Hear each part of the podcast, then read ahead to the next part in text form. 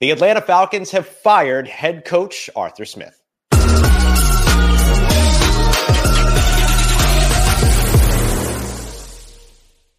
And here to help break it all down is the illustrious host of the Locked On Falcons podcast, Aaron Freeman. I am Ross Jackson, Locked On NFL expert. Aaron, now that Arthur Smith is no longer the head coach for the Atlanta Falcons, what's next for the franchise?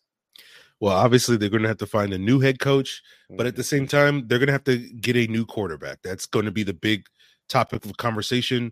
Now it's going to be someone else's choice for a quarterback. And I think that was a big reason that led to the dismissal of Arthur Smith with his choices of quarterback, starting with Matt Ryan, then Marcus Mariota, then Desmond Ridder, then Taylor Heinicke.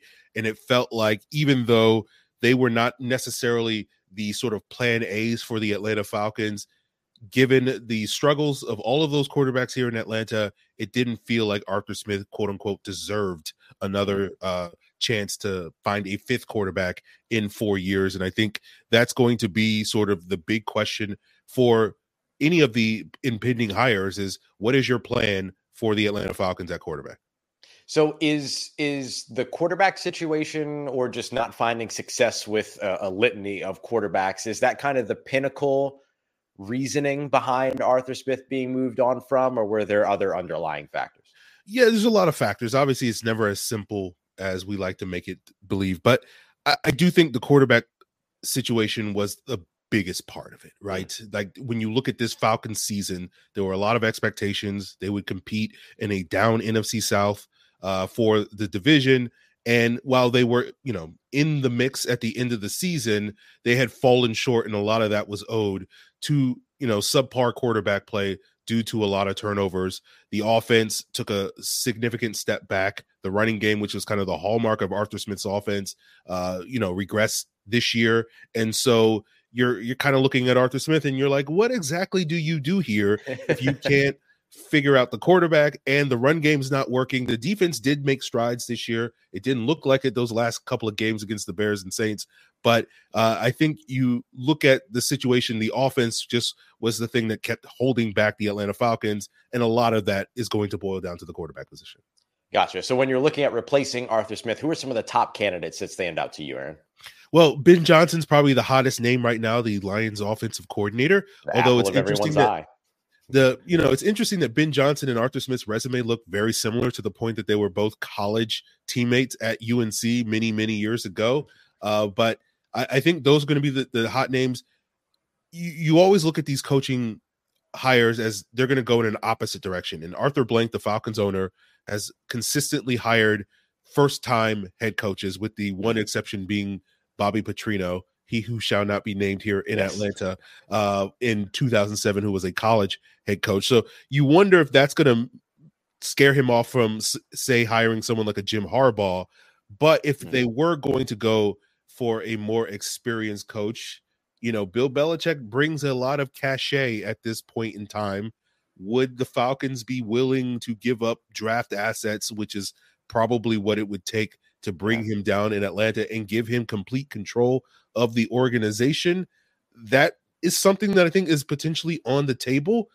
I don't know how quite I feel about that, given that post Brady, Bill Belichick has not looked like the type of coach that you want to give complete control to as an organization. But I think those are sort of the the the top candidates um, for the Falcons, and then a lot of the other top candidates are like defensive coordinators, Dan Quinn, Raheem Morris. They have connections previously to this regime. They're not going to bring back Dan Quinn. Maybe mm-hmm. they think about bringing back Raheem Morris. He did a, a decent job as the interim head coach back in 2020. And, you know, his star has only gotten brighter in the year since with the Los Angeles Rams. Yeah, and this only gets a little bit more complicated with the fact that Arthur was also the play caller for the offense. So that ends up changing a lot when it comes to the offensive coordinator conversation as well. With the Atlanta Falcons set to draft at pick eight as we take a look at maybe where some of the quarterbacks go and, and you know how the quarterback situation in Atlanta goes. You think that's going to be a big part of maybe what that new head coach's plan has to be is would they be willing to draft a quarterback in the first round in the top 10?